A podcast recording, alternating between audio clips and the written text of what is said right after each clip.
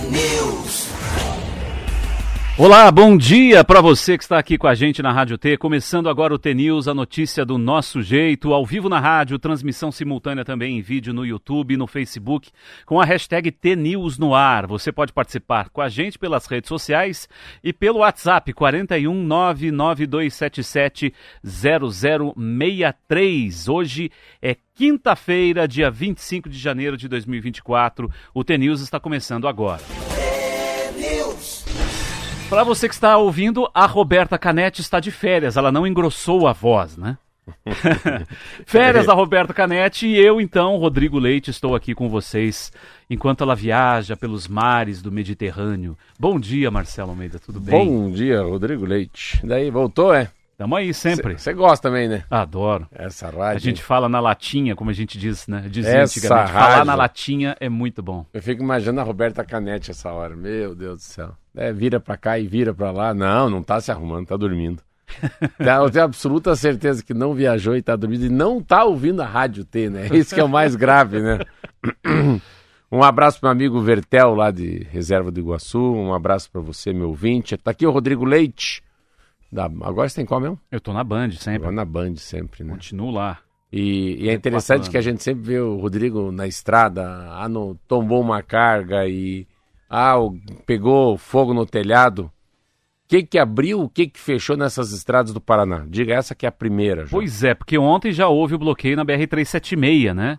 É, na ligação do Paraná com o estado de Santa Catarina, por medida preventiva, a Artéries, que é a concessionária que explora o trecho, bloqueou em ambos os sentidos a partir das 10 da noite. E houve também um deslizamento na BR-277, no litoral do Paraná, né? E aí já também bloqueou um trecho ali da rodovia. A coisa tá bem complicada. Agora há pouco, 6h45 da manhã, houve um- uma comunicação aqui da Artéries liberando a pista, a 376, ligação do Paraná com Santa Catarina. Então, desde ontem às 10 da noite, agora 15 para 7 da manhã, foi liberada, segundo a concessionária, em condições seguras e uma decisão tomada em conjunto com a Polícia Rodoviária Federal.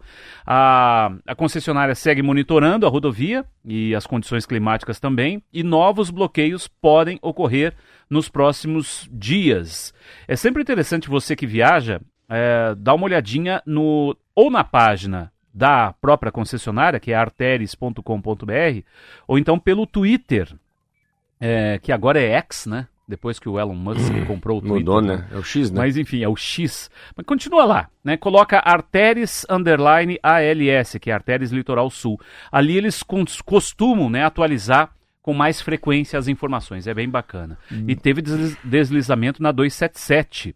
Foi por volta das três e meia da madrugada de hoje a rodovia. O bloqueio foi feito no sentido ah, litoral.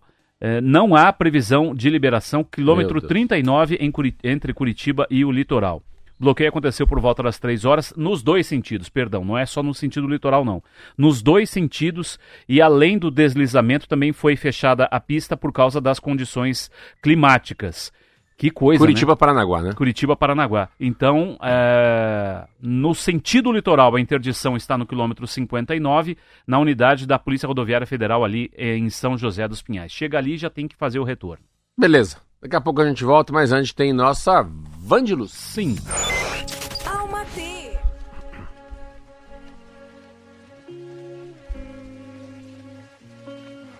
Alguns processos são extremamente desconfortáveis, mas quase sempre são esses os que mais nos ensinam.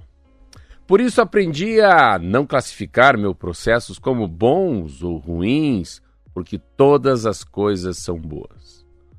Todas as coisas têm como objetivo nos servir.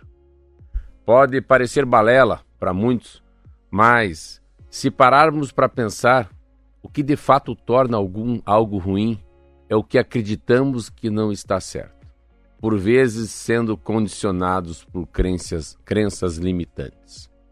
Alguns sentimentos ou acontecimentos, entre aspas, ruins, servirão para mostrar quais partes nossas precisam ser curadas. É assim que entendemos que relacionamentos, por vezes, precisam terminar e que mudanças precisam acontecer em nossa vida. Afinal, apesar de sabermos que são necessárias, não temos coragem. Coragem de enfrentar a dor que elas causarão. Bom ou ruim são atribuições de valor subjetivas. Quando entendemos que temos em nossas mãos o poder de definir o que fazer com as pedras que encontramos pelos caminhos, nos libertamos e aprendemos a construir castelos. Porque até mesmo as coisas mais difíceis de superar podem ser boas, se escolhermos nos atentar às lições que elas têm para nos ensinar. Vandilus, do livro dela, o primeiro, A Metamorfose é Irreversível. Sete horas e um minuto, sempre inspirando os nossos dias aqui, a Vandiluz. E a gente sempre disponibiliza, né, Marcelo, essas, esses textos aí para quem quiser então já, compartilhar. já tira uma foto e já mando para ti. É, isso aí. A gente põe aqui nas nossas redes sociais também.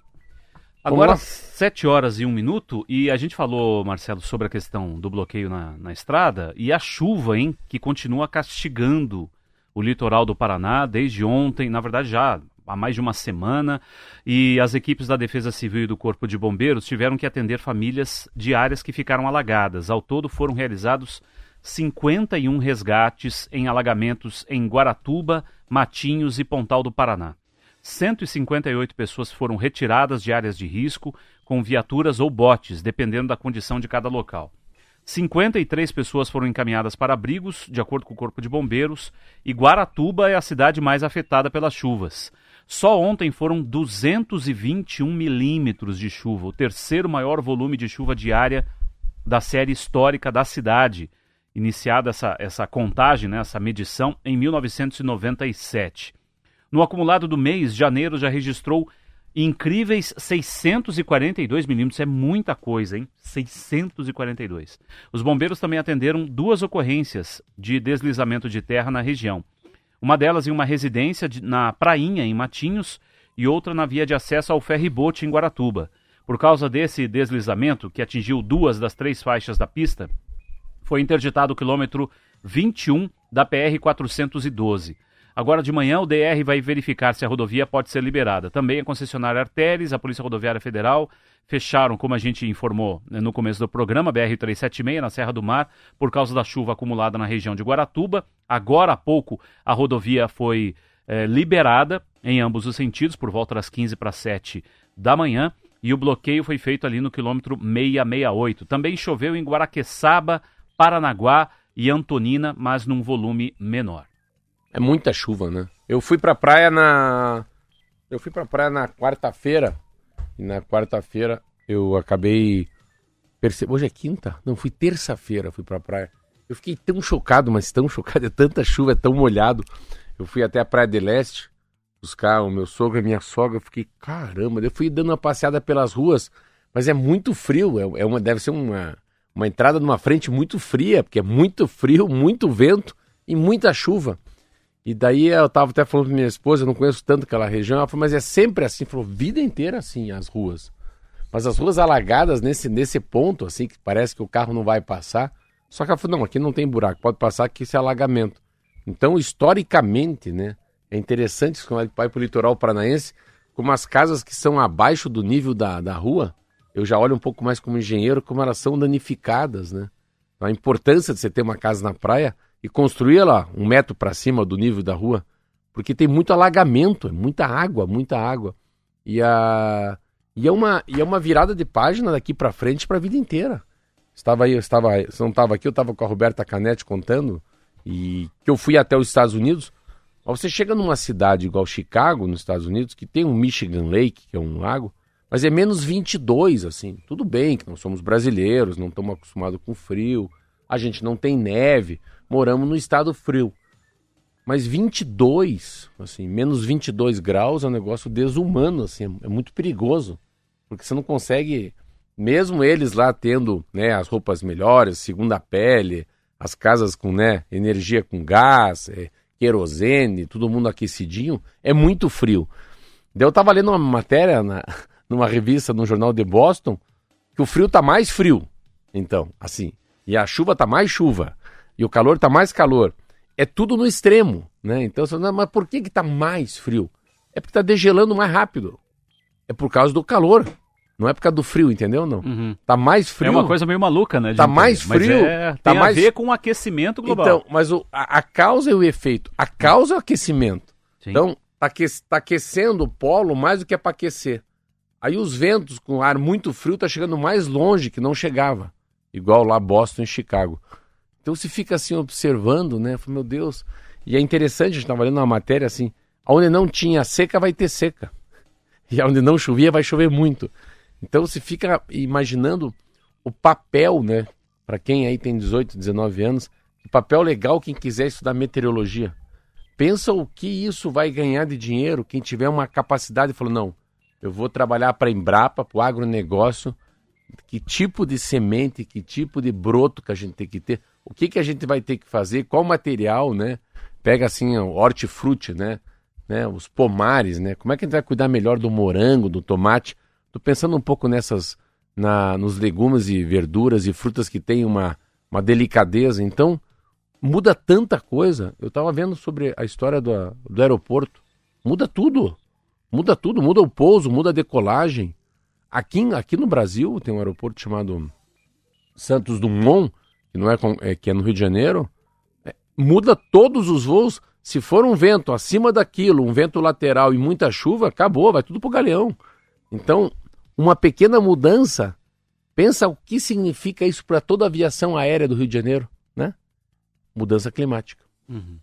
É, e por falar nisso, você me deu um gancho interessante aqui. Olha só, dados reunidos pelo Centro Nacional de Monitoramento e Alertas de Desastres Naturais, o CEMADEM, apontam que o Brasil bateu recorde de ocorrências de acidentes naturais em 2023. Pela primeira vez, o país fechou um ano com mais de mil ocorrências. De janeiro a dezembro do ano passado, foram contabilizados 1.161 eventos, sendo que 61% desses foram hidrológicos, como transbordamento de rios, por exemplo.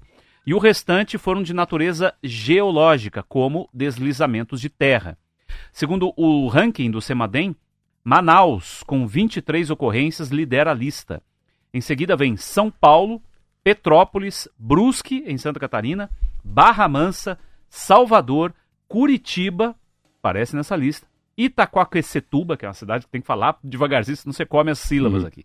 Ubatuba e Xanxerê, em Santa Catarina também. Ao todo, 3.425 alertas de perigo foram emitidos em todo o país entre janeiro e dezembro, com 132 mortes associadas a chuvas no país inteiro. Então são dados impressionantes. É, você vai ter que começar. É, é um é um pouco que eu falo sempre sobre o Japão, né? Eu, eu peguei um terremoto numa cidade chamada Seattle, no estado de Washington, quase divisa com o Canadá na costa oeste. E o Japão está muito acostumado. Então, a única coisa que a gente precisa começar a repensar é, na, é no que a gente vai fazer em relação à construção de casas, edifícios, né? pontes, é, canal, vamos dizer, como fosse. Tem o Rio Iguaçu, o extravasor do rio, que é como fosse uma, uma, uma, uma, uma, pista paralela que se transbordar o rio, ele transborda ali, mas não transborda para lá. Voltar um pouco na década de 70, quando Curitiba começou a inventar a tal do Parque São Lourenço, Parque Barigui, Parque Tingui, tudo isso para que a água do rio fique armazenada como fosse uma montante e vai saindo devagarinho, né, para os seus rios e não alaga a cidade. Tem uma mudança. Semana passada, na sexta-feira, eu estava lendo a capa do jornal Valor Econômico. A capa do Valor Econômico é a preocupação com os grandes shows no Brasil. Então, assim, é muito quente no show. Então, teve um show lá no Rio que morreu uma menina. Mas a menina morreu, mas tiveram 1.500 que desmaiaram. Então, assim, o que, que o show tem que fazer? Mudou toda a capacidade de pensar em show. Um grande circo, um grande festival de música, um grande festival, por quê? Esse show que morreu essa menina era proibido entrar com água. Os bacanas queriam vender água lá, 8 reais. Morreu uma menina, mudou a regra no Brasil. Quem quiser entrar com água, Gatorade, suco, já pode entrar. A bebida alcoólica eu acho que não. Então, assim, o que, que tem que ter se tiver muito quente? Cadê o caminhão-pipa para molhar as pessoas? Então começa a ter essa preocupação que é muito interessante. Os shows. Tudo bem, vamos fazer um show num estádio, estádio aberto.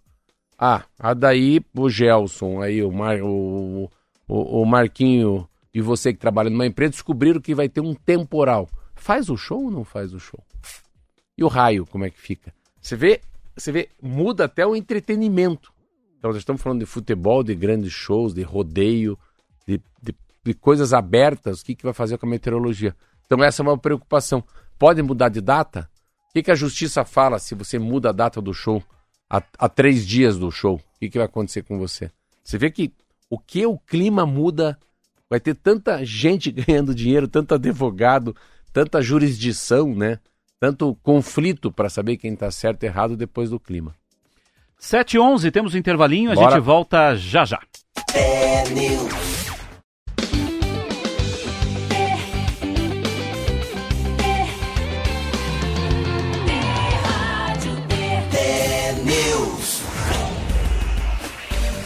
Sete horas e 13 minutos, já estamos de volta para o nosso segundo bloco aqui do T-News. Lembrando a você que ligou o rádio agora, Roberta Canete está de férias, volta.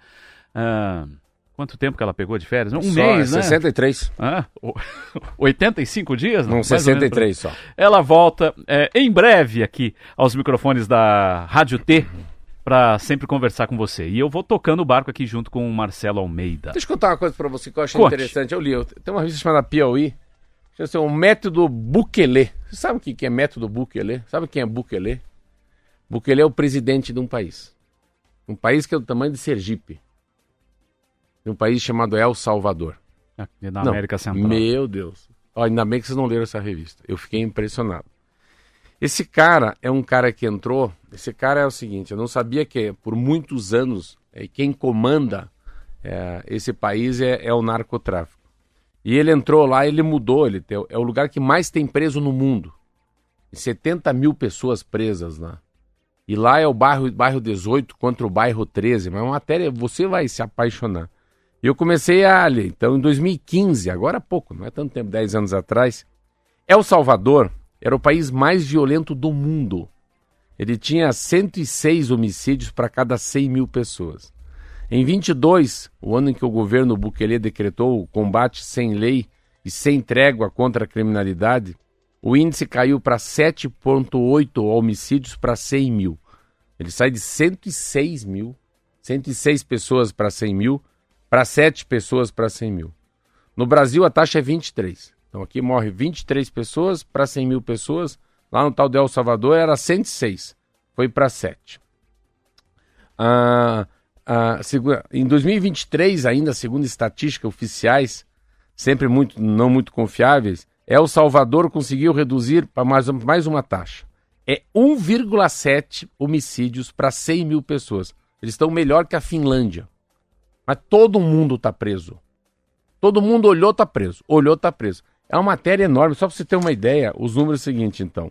Então, você tem 106 mil, né? Ah, 106 pessoas. Você tem... O Brasil tem 23 pessoas presas, né? É, homicídios para 100 mil. Lá é 1 para 100 mil. Aí eles vão, vão, vão. Ele já tinha 30 mil pessoas presas, ele pôs mais 73 mil pessoas na cadeia em 19 meses. E lá não se comandava, lá quem comandava. E eles descobriram uma coisa: todas as pessoas envolvidas com narcotráfico, todas as pessoas envolvidas com assalto de banco, todas as pessoas têm tatuagem. Ô, louco. E todas elas têm a tatuagem com o nome da gangue. Então, se você pega uma foto, todo mundo é igual. Todo mundo é parecidíssimo. Sempre com uma tatuagem, principalmente ali, né? É, então eles têm a braços. tatuagem do 13, a tatuagem do 18. Então, não só, ah, tá tatuagem, vem pra cá, quero ver de quem que você é. E eles foram. E é uma matéria muito interessante, porque ele é considerado hoje o país mais seguro do mundo. Vê se pode isso. Claro que é um, é um, é um país de exceção. Muita gente correta, muita gente limpa, muita gente inocente está preso. Ele é um ditadorzinho, ele está reeleito, ele tem 94% de aprovação. Olha esse cara. Esse cara nasceu em 81. Então é um cara aí que deve ter uns 41, 42 anos de idade. Mas é, eu fiquei tão impressionado com essa matéria que eu tive que ler duas vezes. Porque não é uma coisa boa, sem tomar um cuidado. Não é uma coisa boa, porque é um estado de exceção, é estado de polícia, não, tem- não é democracia mais. Você não tem uma instância para se defender. Então eles acharam que você tem que ser preso, você vai preso e acabou e fica lá. E ele tem a maior penitenciária do mundo. Ele construiu. E a gente não fica imaginando. Então imagina, é um país de. Rodrigo, é um país de 6 milhões de pessoas. Então, mas vale a pena ler, porque a gente não imagina que tão perto da gente, né? Na América do Sul, ele é, maior- ele é o menor estado, né? Ele é, maior, ele é o menor país do, do- do- da América do Sul. Mas hoje é um cara que tem 94% da aprovação. Daí tem uma matéria engraçada nessa matéria, que eles entrevistam uma- um casal de filhos que o pai ficou preso é, erradamente por 10 meses. Daí o repórter pergunta, daí, você votou em quem? Fala baixo, votei no Bukele de volta. Mesmo tendo prendido meu pai. Eu falei, meu Deus, que matéria louca é essa? Mas é uma... Às vezes tem coisa tão perto da gente, a gente nem imagina, né? Eu falei, caramba. E ontem eu tava também assim, coisa que a gente não, às vezes não vê, né? Um amigo meu foi pra Jamaica. Eu falei, como é que é a Jamaica? Ele falou, ah, Jamaica, todo mundo fuma maconha. Eu falei, ah, não, todo mundo. Você sai na Jamaica, você já fica doido. Você desceu lá na terra da Jamaica. Só de respirar, Só de você já respirar, dá um você tá barato. doido, ali. é. E daí a gente sempre fica, mas onde fica a Jamaica, né? Onde fica Bahamas? Às vezes a gente fala dos países, né? El Salvador, né? Capital do El Salvador, né? San Salvador. A gente não sabe, e tão perto da gente. Então, como é, é- como é interessante, às vezes, a gente ir atrás de uma matéria que a gente nem imagina que a gente tá, tá tão fora do nosso dia a dia. Você na Band, eu na Rádio T, você lá na Assembleia, o Marquinho trabalhando nas rádios. E às vezes você pega uma revista que traz um assunto que eu comecei a ler ontem à noite.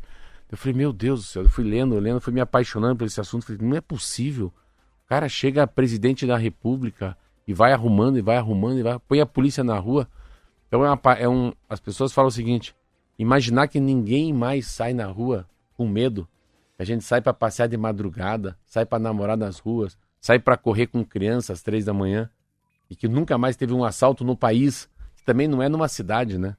É num país inteiro. Mas eu fiquei tão perplexo que eu trouxe essa matéria que sobre El Salvador. Porque é um choque porque a gente sempre tem na cabeça que tudo que é de bom é feito só na Europa, né? É. Tem muita gente que pensa assim, ah, mas na É. Europa, ah, mas na Europa, não. E existem bons exemplos em outros continentes. Um Eu- país super pobre, que é El Salvador, na América Central, É, que conseguiu. não sei até onde ele é ditador. Claro É, que muita gente hum, deve ter um método, esse método Bukele aí deve ser de matar.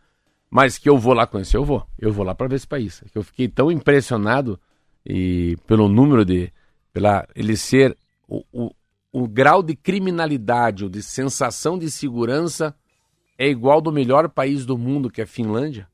Isso ninguém fala. Participações aqui de ouvintes. 41 992770063. Você pode mandar sua, seu recado aqui. A Salete de Colombo, eh, querendo já o Almatê de hoje. A gente coloca daqui a tirar pouquinho raio, lá. tirar raio-x não, aí eu raio-x. tirar, tirar uma fotografia. A Adriana de Colombo questionando a questão das águas pluviais no litoral do Paraná por causa dessa chuvarada, né? Enfim, e é um trabalho incessante. Até o governo fez um trabalho ali é, na região de Matinhos, né? Engorda da praia, algumas mudanças na questão das galerias pluviais, justamente para evitar enchentes. Mas é tanta água que qualquer obra também não, não dá sustentação, né? Em algumas regiões, eu sei porque eu conheço ali, por exemplo, Praia de Leste, não sei se você conhece ali aquela região, Não, não próximo- ali, Mas entre onde eu fui? Pontal do Paraná ali, né? É. Praia de Leste, por exemplo, se chove muito, as ruas são tão. tem tantos buracos ali entre uma esquina e outra, tem aquelas. A, a, a lombada ao contrário, que a gente fala, né? Chega na esquina, dá aquela afundada, que ali alaga tudo, né? E, e tem realmente é um desafio muito grande para tentar resolver o problema por ali. E o ouvinte aqui lá de Santana do Itararé, registrando audiência aqui com a gente também, ouvindo a Rádio T. Outro ouvinte aqui, seja bem-vindo, Rodrigo, seja bem-vindo junto com o Marcelo, também é, é lá da região de Ponta Grossa, ele não colocou o nome dele, mas está aqui registrada a sua participação também. Mande seu recado para a gente que a gente registra aqui no ar. Mas é muito interessante, assim, eu, eu, eu fazia muito tempo que não ia pro litoral paranaense, você que está me ouvindo que, que foi pro litoral, é, é bem melhor o litoral paranaense hoje. Eu fui levar minha filha até a praia de Caiobá, eu fiquei impressionado, assim, pelo número de policiais, a polícia montada, a iluminação, muita gente sentada, muita gente tomando sua estelinha, gente dando risada, mas assim, uma, uma iluminação diferente, uma cidade, uma, uma, uma praia clara, Daí, esses dias também fui ver um engorda lá da, de Matinhos. Nossa senhora, é uma área linda, linda. Deve ter uma hipervalorização do metro quadrado né, na praia a partir disso. Ah, esperar um pouco a história da ponte, né? Que eu, eu sempre tive um pouco, um pouco cético, acho que vai, vai estragar um pouco o Guaratuba, não sei como é que vai ser, quem que vai poder passar nessa ponte, que horas, como é que vai ser, se vão abrir né, para caminhões ou não, não sei como é que é essa história. Mas Guaratuba, Caiobá, Matinhos, é, ela teve uma melhora muito. O grande problema ainda é não ter pedágio ou as estradas, né? Todo dia tem estrada fechada. Mas o que eu, eu acho que o governo tem que pensar muito, muito, muito é, e você não ter só uma sazoli, é, não ser só sazonal. Você poder usar o litoral o ano inteiro. Dividir as programações para os paranaenses visitarem o litoral mesmo no inverno. Um outro tipo de atração, óbvio que você não vai ficar nadando a 10 graus centígrados, 10 graus Celsius, é, com chuva. Mas você tem que ter outros tipos de entretenimento, como fosse um museu, aquário, circo, tobogã, camping, outras coisas que os paranaenses viessem para viessem a praia, como foi feito agora. Exemplo, a partir de 2025, os cruzeiros, né? Se vai parar um cruzeiro com 8 mil pessoas em Paranaguá, para onde essas pessoas vão, né? Você tem que ter um atrativo em Paranaguá, um atrativo em Morretes, né? Como é que ele sai dali para visitar as praias e voltar para o navio? Então, começa de fato a ter é, é, programa turístico, Rodrigo, mas em, em todas as estações do ano. É isso. 724, olha só essa pesquisa sobre caminhar olhando o celular.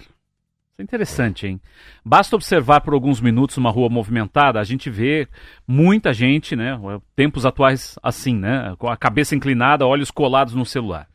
Esse comportamento de caminhar sem olhar para frente está sendo estudado em uma série de pesquisas desenvolvidas pelo mundo afora. Por exemplo, um estudo recente descobriu que um quarto das pessoas que atravessam cruzamentos estavam com a cara colada em um celular. Outro estudo feito na Universidade da Flórida, nos Estados Unidos, examinou a ligação entre o uso do telefone e lesões ao caminhar. Chegou à conclusão de que pessoas não têm consciência do quanto fi ficam distraídas e do quanto a sua consciência muda quando estão andando e usando o telefone. Mas a tela na mão não está apenas desviando a atenção, também altera o humor, a marcha e a postura da pessoa. Imagens de vídeo de pedestres mostraram que as pessoas ao telefone andam cerca de 10% mais devagar do que aqueles sem distrações. Olhar para um smartphone enquanto caminha também pode aumentar a quantidade de carga ou força colada no pescoço e nos músculos da parte superior das costas. Nesses casos, a pessoa chega ao destino mais tensa do que quando saiu de casa. Além do óbvio, né? Tudo isso pode reduzir o equilíbrio, aumentar o risco de tropeços e de quedas. Todas essas pesquisas foram citadas numa reportagem do jornal americano New York Times. Marca Heide, o cara que escreveu. Eu li isso antes de ontem, é muito legal. O que muda de você? Primeiro que muda a tua postura, muda a tua marcha, muda teu humor, muda, muda a tua linha reta de do ponto A ao ponto B. Olha que loucura isso. Então, o teu comportamento, você vê o que, que é um celular. O celular muda a tua postura, você começa a ter uma envergar para frente, né? Você muda o jeito de andar, você reduz tua velocidade, olha que interessante. Você vai mais devagar de um ponto ao outro e a distração. É, essa matéria traz um outro problema que assim, e agora os carros elétricos não tem motor, não tem mais barulho. Então, pega um carro sem barulho para atravessar uma esquina e o cidadão olhando o, o próprio o celular distraído. Então, a capacidade, eles falam, passa um monociclo com um palhaço. 50% das pessoas que estão falando, estão olhando o celular, não veem o um palhaço no, no, no monociclo. Então, Qualquer cidadão comum andando fala, pô, o que, esse palhaço, né? Andando de monociclo aí, de triciclo, seja o que for. Não, mas. Então, a, a atenção é uma coisa muito grande. É interessante essa coisa do celular, porque é, é, estava em São Paulo. Você vê como é que cada país agora, essa coisa da sensação de segurança. Eu estava numa esquina, daqui a pouco passa um cara de moto e falou, pô, por favor. Ah, me deu medo que ele falou, por favor guarda o celular. Vocês vão ser assaltados. Fez como assim? Ele falou que acabou de passar duas bicicletas na, na, na no, no, no, sentido oposto. E nesse bairro eu trabalho como delivery. E eles roubam o celular. Só roubam o celular. Então eles vão, eles vão dar volta na quadra e vão pegar vocês dois. E eu falei, como assim? Mas daí, né, o machão aqui, já pulei dentro de um táxi e fui embora. Falei, Silvia, fe... Silvia, Silvia. A Silvia demorou 10 segundos para parar de se conectar com a amiga. Eu tomei dela. Então eu roubei o celular dela, pus no bolso, pus o meu no bolso, parei a mão, parou um táxi, eu entrei e fui pro hotel. Então se vê, né? Claro, claro que está distraído. Pensa a tua distração, qual que é a chance? O cara tá pensando só no teu celular. Você tá lá mandando mensagem, fotografia de São Paulo. Então você vê como é que é. Ali, ali a, a não atenção está relacionada ao perder o celular. Diferente, né? Mas essa história do celular. Pega trânsito. Eu fico, às vezes a minha mulher, buzina, Marcelo? Não, eu falei, não, tá no celular, então buzina. Por que, que eu fico parado? O trânsito, sinaleiro, a pessoa tá no celular. Ou a pessoa começa a dirigir devagar. Daqui a pouco, do nada, parece que tira o pé do acelerador. Nossa, Tá recebendo mensagem. me dá uma raiva. Eu tinha, tinha certeza que você ia falar isso. Me Mas, dá uma. Rapaz, o cara na reta, às vezes numa via rápida. Aí no meio da reta, não tem ninguém na frente, ele começa a diminuir. Eu falei, o que, que esse cara tá diminuindo, né? Aí você Ah, repara tá ali, lendo. olhando o celular. Oi, Rodrigo, tudo bem, amoreco? É. Como é que você tá? Não, e pior que não é só é, vendo ou mandando um áudio. Às vezes a pessoa tá digitando, o que é perigosíssimo. É. Só digita. Eu vejo hoje em dia motociclista. Imagina uma moto. Ah, eu vejo ele aqui, só do. Com uma mão. Ah, Diria- o Marquinhos sabe bem Ele tá, disso. tá rindo já. É, com uma mão ali, a outra, o cara digitando, rapaz. Digitando, não é, É. nem falando, o cara digitando a moto. mas, assim, Que loucura. Olha pra frente, dirige a insanidade. moto e digita no celular. Por aí. Malabarismo. É. 7h29, chegamos, né, ao final Chegamos. aqui dessa primeira parte do nosso tenista. A pergunta que não quer se calar. Hum. Você volta amanhã. Volto amanhã. Ah, tá bom. Opa, estamos aqui. Ponta firme, hein? Pra Obrigado quem, você. Pra quem fica, fica com a gente. Pra quem não fica, até amanhã, né? Até amanhã, então, para você eh, que fica agora com a programação da Rádio T. Muito obrigado pela sua audiência e amanhã a gente está de volta. Você de Curitiba e região, daqui a pouquinho a gente volta. Um abraço. Tchau.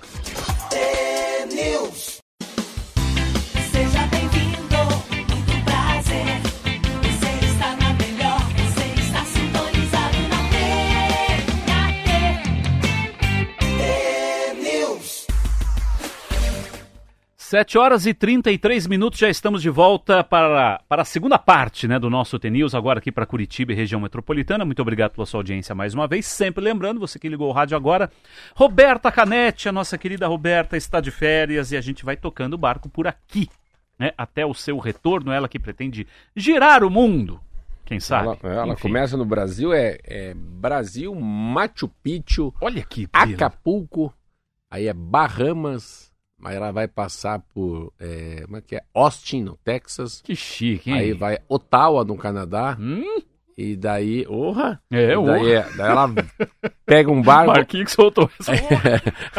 atravessa o Atlântico, chega no Algarve, no sul de Portugal, Nossa, lá. daí ela vai para Marseille, nos- na França, Você é um vinhozinho português para daí mim. vai ó, para é Capri, na Itália, Hum. E daí ela volta e vai parar em, na, naquela cidade chamada. Tô brincando, tudo mentira. Faz um, um estágiozinho ali em Fernando de Noronha, sabe? Pega uma praia e volta pra cá. Olha- olha, olha que interessante, eu não sei, não sei se você sabe, mas vai ficar sabendo. Eu fiquei hoje olhando essa matéria. Justiça Eleitoral dá início à, à guerra contra deepfake. Deep é profundo, é uma mentira muito forte. TRE do Paraná, olha que legal. Determina que o WhatsApp bloqueia o áudio manipulado. Tribunal Superior Eleitoral recebe sugestões de mudanças na regra. Esses caras são demais. Então tem lá família Maia, que são o prefeito lá, Ulisses Maia, é prefeito de Maringá. E lá tem a família Barros, que é do Ricardo Barros, que é o irmão dele, chama-se Silvio Barros. Já foi prefeito. Uhum. Casos em que políticos denunciaram a ser vítimas do deepfake. Olha o que fizeram com o coitado do, do Silvio Barros. Olha, sem dúvida, eu quero que o Ulisses, Ulisses Maia, atual prefeito, faça o sucessor. Ele foi melhor chefe de gabinete, de gabinete que tive nos dois mandatos. Foi um ótimo prefeito. Basta você andar um pouco pela cidade e conversar com a população que você vai ver. Cara, ele é candidato a prefeito. Olha, então ele está falando muito bem do prefeito atual, que é o arquirrival dele, né? Aí embaixo está escrito: o áudio, Rodrigo, disseminado, induz o leitor ao erro ao indicar que Barros não irá concorrer à prefeitura. Também pode confundir o leitor por tratar de uma suposta proximidade com um grupo político diferente. Silvio Barros afirma que o conteúdo é falso e que tem a intenção de desestabilizar sua candidatura. Então, Silvio Barros, acho que é candidato contra Ulisses Maia. E nesse WhatsApp, falou, pô, o o Ulisses, cara, o Ulisses é muito bom, cara. O Ulisses foi chefe de meu gabinete por dois mandatos. É só você andar nas ruas. Cara, depois que isso vai. E, e daí como é que faz? Então, no fundo, ele- eles não são rivais, né? Uhum. E ele tá apoiando o Maia. Uhum. Então, isso que é o tal do deepfake. Que daí eu achei interessante o próprio Tribunal Regional Eleitoral e o Tribunal Superior Eleitoral, né? Pedir pro WhatsApp tirar, né? Você vê. É, é a, é a- Vai ter que ser direto na fonte, né? Vai ter que ser no dono da plataforma, né? É, isso tem que ser ainda mais ampliado. O que tem ah, ultimamente várias emissoras, na Band também a gente anda fazendo matéria sobre isso, sobre esses portais de fofocas, né? O principal deles é o tal do Choquei, né? Que é o- uma plataforma que divulga notícias e culminou inclusive com um suicídio de uma menina aqui que foi. eh, teve o nome dela vinculado ao tal do Whindersson Nunes, ou enfim. Verdade? E aí aquele que é o, né, Sim. agora é tudo influencer, né? O cara É. tem um canal no YouTube super famoso aí e tal. Essa menina chegou, ela foi e tirou a própria vida depois que teve o nome vinculado e teve a vida dela devassada na- nas redes sociais e enfim, as pessoas foram ela foi perseguida, a família dela foi perseguida porque colocaram uma fofoca de que ela estaria se relacionando com um rapaz. Olha, pra gente ter noção É. do, do que re- isso representa né, na vida de muita gente. Causa morte, É, e também, e pode também assim, morte. né? Eu, eu, eu não tenho mídias sociais, Rodrigo, mas eu, eu sempre fico. é, é, eu sempre fico imaginando é, como é que eu sei que aquela matéria é verossímil. Exemplo, eu li essa matéria sobre El Salvador. Tem muita coisa que não é assim, não. E muita coisa tá, dema tá demais. E uma está de menos. É que eu tenho meu, a minha maneira de ler uma matéria. Eu tenho, eu tenho o meu sarra- sarrafo. Eu tenho a minha régua de medir o que é certo e errado. E também tem que ter isso, né? Porque aqui é fake. Fake é mentira.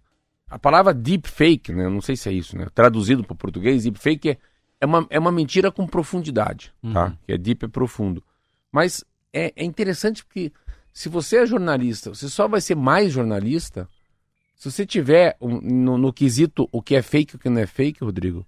Se você tiver mais informação mentirosa. Então, para você separar o joio do trigo, você tem que receber o joio e o trigo. Não sei se entende. Sim. Você tem que ter esse chip. É assim, não é software, é o hardware. O teu hardware aí na cabeça, ele vai ter que falar, não, ih, pô, isso aqui eu não vou colocar na Band. Isso aqui não é verdade. Tá demais. Entendeu? Isso aqui tá um exagero. E aí que eu digo, é, como é que. E como eu não tenho mídias sociais, o meu, o meu é papel, o meu é rádio, Fantástico, Jornal Nacional, Revista Piauí, Revista Exame, Valor Econômico, eu já fico olhando. Quem que é tendencioso? Ah, o BTG tá por trás, matéria paga pelo Itaú. Opa! Entendeu ou não? Informe pago, eu fico olhando. Mas é, é, para as pessoas que não. Eu, no meu mundo, eu não sou enganado. Mas eu tenho certeza, se eu entrar nesse mundo aí de vocês, eu tô quebrado.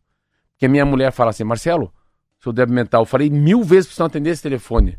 Esse aí é aquele pessoal fake do Banco do Brasil. Uhum. A minha esposa já sabe que, que aquele número lá que estão ligando não é o do Banco do Brasil. Aquele é o número, de alguma maneira eles vão tentar tirar dinheiro via aplicativo, entendeu? Não? Entendi. Mas ela já sabe. Eu, nesse mundo, não sei. Uhum. Eu sempre quero atender. Você vê que interessante. Agora, a gente tem uma certa noção. Pensa no idoso, na pessoa que não tem muito contato Eu com sempre- mídias Eu sociais, sempre penso em idoso. né? Uma senhora, um senhor com ensino fundamental completo, não tem ensino médio, né? Que vieram há 50 anos atrás lá de, né? De Jandaia do Sul, de Piraí do Sul, de, de Doverê, moram aí na região metropolitana. É muito fácil cair, né? Muito, né? Muito.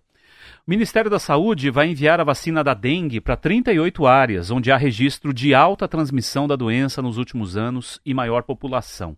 A lista completa das cidades não está definida. A divisão das regiões está sendo feita segundo critérios técnicos, já que o Brasil não vai conseguir doses de vacina suficientes, suficientes para todos os municípios. O jornal o Globo obteve a lista das áreas consideradas prioritárias. No sul, a maioria está no Paraná, que tem vários municípios em situação de alerta. As áreas do sul que podem receber a vacina são a nona região de Foz do Iguaçu, a 17ª região de Londrina, que engloba ali com, é, Cambé, Londrina e Biporã, Cascavel, Apucarana e Arapongas também, que é a 16ª região aqui do estado, e a região de Maringá e Sarandi. Ainda no sul aparecem as regiões do rio Itajaí, onde estão os municípios de Itajaí, Balneário Camboriú, Navegantes e Camboriú, a região nordeste de Santa Catarina, onde está Joinville e a Grande Florianópolis, que engloba também Palhoça, São José e Biguaçu. É, nós lemos a matéria muito interessante. É, é, eu não sabia, eu não, não tinha nem ideia disso, mas fiquei surpreso que o sul do país é onde mais tem dengue. Né? Então, é claro, são lugares chuvosos. É Santa Catarina, Paraná e Rio Grande do Sul. Mas é, eu fiquei muito feliz por causa da. Que denga! Que denga! Achei legal o nome dessa vacina. Ela chama-se Kidenga. E daí o, a, você é, é diferente, é, um- é, uma, é um assunto que daqui a uns 3, 4 anos a gente vai falar com muito alívio sobre dengue, sabe? Ainda não, é um começo, mas é a, a identificação é bem clara. É, esse processo dessas, da- das vacinas, você vê como a Covid tem algumas coisas que foram aceleradas na Covid, né? Isso também é um pouco da consequência, né? Da, dessa história da, da, da importância do laboratório, do- da importância do, do cientista, da, da importância do pessoa ter um não uma bolsa de uma bolsa de estudo fora e isso é um trabalho. E o Brasil volta a se colocar como um país ah, como timoneiro também né? Na própria evolução das vacinas no mundo. Eu estava vendo os dados que estão tão legais assim já o- uma política nacional de, de imunização já começa a resgatar né, a credibilidade que ela tinha perdido durante a pandemia porque o negacionismo né em cima da Covid acabou fazendo com que as mães deixassem também, né? De fazer as vacinas do dia a dia, do mês a mês, principalmente em recém-nascidos, né? Então é muito legal. Essa matéria é, é um. A dengue pode ser uma coisa que esteja. Que ela esteja assim, é o, é o, o começo do fim dela, né? Os números. Mas o que mais me impressiona é que, como a gente não consegue com políticas municipais, né, Rodrigo? Batendo de casa em casa, com agente social, não tem jeito, cara, é só vacinando mesmo, né? É, mas sempre que os agentes, eu fi- também, né, aquela história, também fiz matéria disso. E assim, o, a- o- a palavra, na verdade, que eles usam é tipo um complemento que a vacina dá, Ah, sabe? sim. O que não, é, Não abre mão disso. não abre mão Entendi. do cuidado que a pessoa tem que ter de não acumular água em casa. Porque senão, a- senão vai ser aquela coisa de enxugar gelo, sabe? Sim, sim. De você tendo que vacinar, mas as Boa, pessoas... boa, eu já tava, entendi. Né? Então, assim, a vacina, claro, é uma ajuda para combater e especialmente Mas na minha quem- cabeça eu já tava vadio. É. Eu pensei, como fui vacinado, É. deixa o barde com água. Não, pode Rodrigo, largar. põe água no pneu aí. Vem, mosquitinho. Vem, né? vem, vem, é. Mas não. Vem que o carro é blindado. É, Não é bem assim. É, a vacina é um complemento, é uma ajuda para evitar mortes pela doença, mas o cuidado em casa precisa continuar, porque senão vai ser aquela roda e vai continuar girando, o número de casos aumenta, aí vem vacina, aí tem que aumentar as doses, aí tem. Entendeu? Então, é, eles sempre estão batendo nessa tecla de que as pessoas precisam continuar cuidando do quintal de casa. E a vacina é, É, uma ajuda. eu, eu lembro que eu falei com a Roberta, assim, ah, o número de pessoas que morrem no Brasil, assim, não é, é um número, não era um número tão significativo pro tamanho do Brasil, o número de pessoas que pegam dengue. Uhum. Mas é, eram mil pessoas que morrem por ano. Então, ah, mas eu acho interessante essa capacidade de do país ter, de fato, eh, vacina para todos. Isso vai ser muito legal.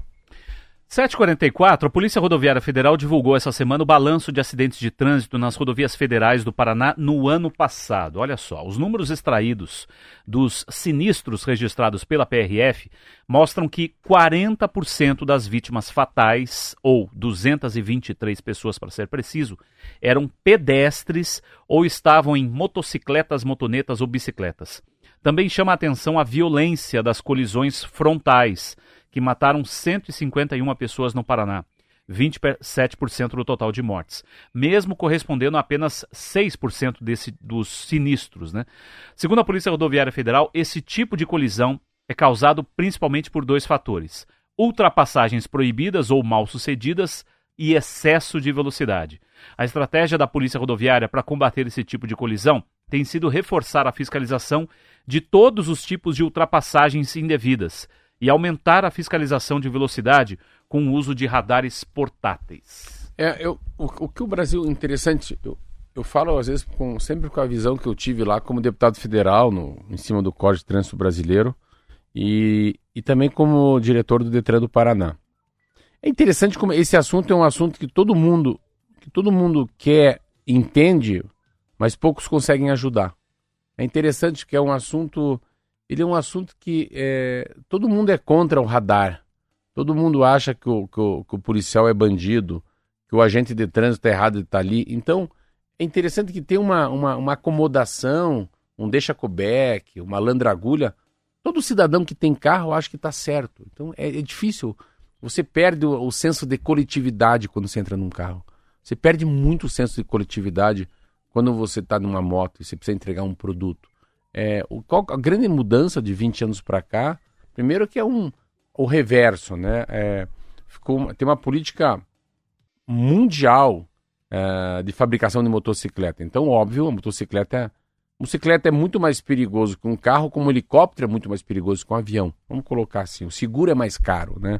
Ah, o número de feridos, o número de mortes é muito grande. E isso acaba acontecendo num, num país que as pessoas não respeitam uma placa de sinalização, as pessoas não respeitam uma faixa de pedestre. Então existe uma.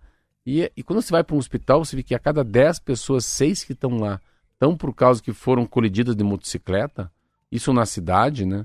Então, é, se eu fosse o Ratinho Júnior, governador do Paraná, Rodrigo Leite, eu ia fazer o seguinte: me dá em seis meses um diagnóstico aonde as pessoas morrem. Não quero saber onde não morre gente. Nem que o cara vá 200 km por hora, não me importa. Eu quero saber onde tem dano, onde tem morte, onde que as pessoas ficam sequeladas, né? Ficam cadeirantes. Aí você começa. Você tem um problema que a, a, a sensação de impunidade é maior do que a taxa de álcool.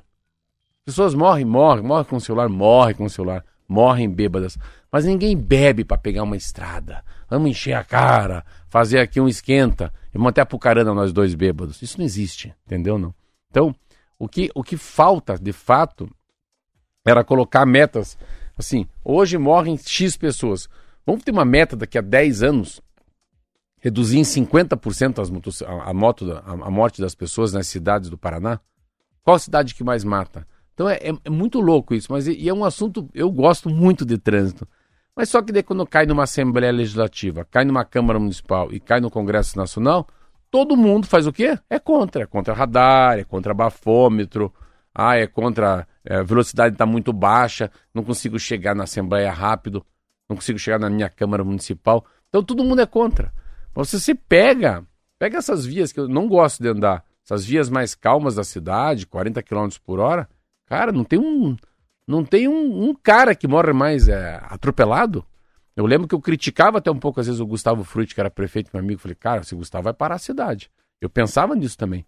Cara, depois eu vejo, às vezes, cara, não tem um acidente mais. Então, a redução de acidentes nas cidades, né, tá muito em relação à velocidade.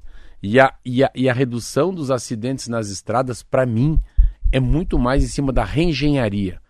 Sabe? Guarda-reio, pista dupla, vamos dizer, faixa amarela contínua, um pouco mais de fiscalização, né? Nos cumes, né? Nas chegadas das rotatórias. Coloca a placa, você está sendo monitorado, você vai ser multado. Coloca um radar sem nada. Não tem problema, não precisa nem ter fio.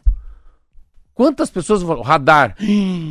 Meu Deus, fui multado. Não vai ser multado, não tem radar. É só para te enganar mesmo. Mas pensa, você nós estamos lá, eh, 140 km por hora, nos próximos 200 metros, radar. A gente, a gente nunca passa por Cambé. Você não vai tirar o pé? Pode ser que assim a gente evite morte. Então, coisas tão simples no trânsito, Rodrigo.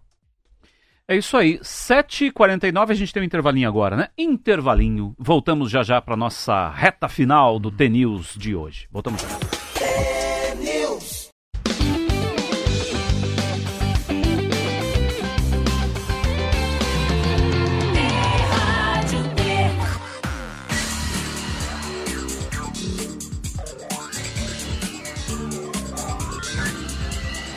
T-News. 7h52, de volta aqui com o T-News. Um levantamento feito pelo Ministério do Turismo em todos os estados e no Distrito Federal aponta que um a cada três brasileiros adultos planeja ainda viajar durante essa temporada de verão, que se estende até março desse ano. A maior parte dos viajantes fica no máximo 10 dias fora de casa. Para 95% dos entrevistados, o destino escolhido será o Brasil mesmo, ou seja, viajar aqui dentro. De acordo com a pesquisa, 69% dos brasileiros viajam uma vez por ano e quase sempre em família. Carros próprios e ônibus são os meios de transporte mais utilizados, enquanto o avião é mencionado por cerca de um quarto das pessoas.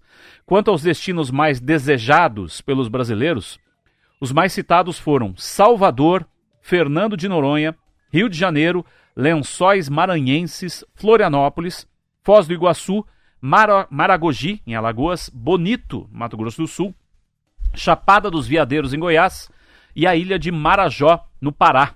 As informações são do jornal Estado de São Paulo. Eu fico até com vergonha, rapaz. Acho que eu conheço mais coisa fora que ridículo que eu sou do que no Brasil. Ilha de Marajó. Não conheço. É, é, Lençóis Maranhenses, já foi pra lá? Não? E eu, eu, eu, eu vou ser bem, bem honesto pra você. Não, também Bem- não, mas bem honesto, todo mundo eu, que vai. Eu não fala, fui, é, eu não fui, não me chama. Bonito. Bonito, Marcos. Bonito, Fazer eu ganhei, bonito eu né? ganhei, bonito eu ganhei a passagem, ganhei. Fui sorteado, rapaz, na escola, num bingo lá, acabei dando pra alguém, porque eu não quis ir pra Bonito. Mas não, é engraçado você ver. Eu, disso aí, tudo que você falou, eu conheço Foz do Iguaçu. Foz do Iguaçu, aquele Jericoacoara, falam muito. Jericoacoara. É. O, o grande, sabe que a viagem, eu acho que tudo vale quando a gente é novo. Tem uma diferença. Às vezes quando o cara fala, Marcelo, vamos botar o lugar. Eu falei, como é que é? Não, sai daqui para Guarulhos, Guarulhos vai até Salvador, Salvador pega uma van, depois você pega um caiaque, depois sobe no burro do, no lombo do burro. Falei, ah, não. Não, não. Tem van, tem. Tem quantos quilômetros de, de chão batido? Eu acho muito legal. Eu não tenho mais com 57 anos muita paciência para chegar numa praia deserta que tem que andar com três tipos de veículo, entendeu? Avião, navio, charrete e, e- e o tico-tico lá, né? Então, mas é interessante essa coisa do turismo dentro do Brasil e, e a gente já falou muito aqui nesse final de ano sobre isso, esse boom que tem, né? Pega no Paraná, em qualquer lugar, esse boom. Esse boom da, da- do, do turismo interno, porque o Brasil tem muita gente, Rodrigo, e o Brasil, só que ele é meio carente, né? Ele é carente, ainda mais com, a- com essa quebradeira lá, daquela 1, 2, 3, lembra das milhas, aí o cara, o avião aqui no Paraná, o Voe Paraná, como exemplo, o avião é um caravan de uma hélice só, ninguém quer andar no avião de uma hélice só, mesmo que tenha lá escrito Azul, que é uma companhia brasileira decente. Então, o que o Brasil está acordando pro turismo interno. Pô, tem uma pousada direito, cara. Arrume a estrada, né? Faça um guia decente, né? Cria um prato, né? Uma indicação geográfica do prato, né? O, Bra- o Paraná começa a ter muito isso. É, se você for para o interior do Paraná, claro que você vai para trabalho e eu fui várias vezes por campanha. Tem coisa muito legal, tem coisas muito simples e legais. Você pega as cachoeiras de Prudentópolis, é um lugar muito legal. As igrejas de Malé, é muito legal. Você pega uma cidade igual 1 de Maio, perto de Londrina, é muito lindo, é um resort lindo. Você pega Terra Rica, é muito legal voar das Delta em Terra Rica. Claro que o nosso mundo fica assim, nossa, Curitiba, daí a gente já vai correndo para onde? Foz do Iguaçu, né? É isso que a gente tem, como fosse o Cristo Redentor. Mas eu boto muita fé nesse turismo mais caseiro, assim, turismo mais fazendinha, sabe, mais chácara, sabe, mais é, mais correnteza, sabe, andar a cavalo. Eu acho que tem mais com cara de lapa, sabe? Eu acho que a, a- é muito pouco explorado. Pensa uma cidade que tem 2 milhões de habitantes, essas gurizadas moram em edifício. O quanto seria legal o cara passar três dias numa pequena fazenda? Cara, vamos ordenhar uma Turismo vaca. rural mesmo, né? É, vamos, vamos, vamos tentar ferrar um cavalo. Vamos ver como é que o cara tira o berne da vaca. Vamos ver como é que o cara dá, um, como é que o cara mexe com um carneiro. Quantos ovos de galinha a galinha põe por dia? Sabe, coisas assim, parecem... São Parecem coisas ba- simples, né? Coisas É, da parece- nossa é, infância, né? Sabe, o cara, quando for velho, falou, cara, quando eu tinha 10 anos, eu lembro que eu fui lá colher alface. Nossa, fui no galinheiro, peguei o ovinho, o ovinho tava quentinho ainda. Como é que ordenha a vaca, né? Como é que separa o gado?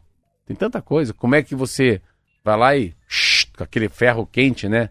Como é que você marca uma cabeça de gado? Tem tanta coisa. É isso aí. 7h57 agora, dá tempo da última, né? Safra 2023-2024, a Companhia Nacional de Abastecimento, a Conab, estima que 95% dos resíduos produzidos na indústria canavieira serão reutilizados. O bagaço que sobra da moagem da cana é o maior resíduo da agroindústria brasileira, hein? Interessante a gente saber disso, né? O bagaço da cana. Exatamente por ser tão volumoso e potencialmente poluente, o bagaço de cana atraiu a atenção de pesquisadores que desenvolveram novos usos para ele. Segundo a União da Indústria de Cana-de-Açúcar e Bioenergia, a biomassa dos canaviais representa 72% de toda a capacidade instalada de bioeletricidade do Brasil. É a quarta fonte mais importante na matriz elétrica brasileira. Corresponde a 6,3% da capacidade instalada. A entidade calcula que, se fosse totalmente aproveitada, a biomassa de cana poderia suprir mais de 30% do consumo de energia do país. Muita coisa, hein? Outra solução encontrada pelos cientistas foi o uso do bagaço para produzir celulose de cana, que substitui o plástico e o isopor. As embalagens feitas com esse material são atóxicas, suportam temperaturas elevadas, são indicadas para forno, freezer e micro-ondas, resistentes a alimentos gordurosos, biodegradáveis e compostáveis. Quem quiser, essa reportagem foi publicada pela revista Exame. Ela é muito legal. Você é uma... Primeiro, assim, se você. Eu, eu consegui ver nesses 25 anos de, de, de estrada a diferença do cultivo da, da cana-de-açúcar, o que era o que é. Sabe o que é boia fria? No final, no final daqui da- do, do Paraná, Rodrigo, é, foi, era o que mais se discutia. Como é que é a vida do boia fria? Por quê? O boia fria era como se fosse um escravo na cultura da cana-de-açúcar. Cara, entrou de um jeito as máquinas. O boia fria foi sendo transformado num outro tipo de boia fria, para um outro tipo de cultura, para soja, para milho, para hortifruti. E a cana, que era o vilão, olha que interessante isso. A cana é um vilão. O bagaço da cana era um grande vilão, lembra? O que, que vai fazer com isso? Mete fogo. Mete fogo nesse troço e acabou. Então, é, o bagaço da cana é um volume muito grande. Não é o bagaço da banana. Não é o bagaço da, da uva. Então, a- a- é muito legal essa matéria que eu li. É como é que você passa de vilão para ator. Como é que você sai de, de bandido para mocinho? E isso passou, porque daí o, resultado dele é a biomassa, né? Imaginar que o bagaço de cana tem uma importância na matriz energética do país. Claro, é um país que tem muita cana, né? É um país. E ainda tem duas coisas, né? Imaginar que o mundo todo tá. Opa, será que vamos pro carro elétrico de- de- de- diretamente? Será que o primeiro step não é ter carro álcool? Que polui menos? É isso. 7h59, Já, muito fechamos. rápido. 7 e 8 horas já. Pronto. Muito obrigado pela sua audiência. Amanhã estamos de volta, né, Marcelão? 10 para 7. 10 para 7 da manhã aqui pela Rádio T. Uma ótima quinta-feira para você. Até Tchau, amanhã. tchau. Até amanhã.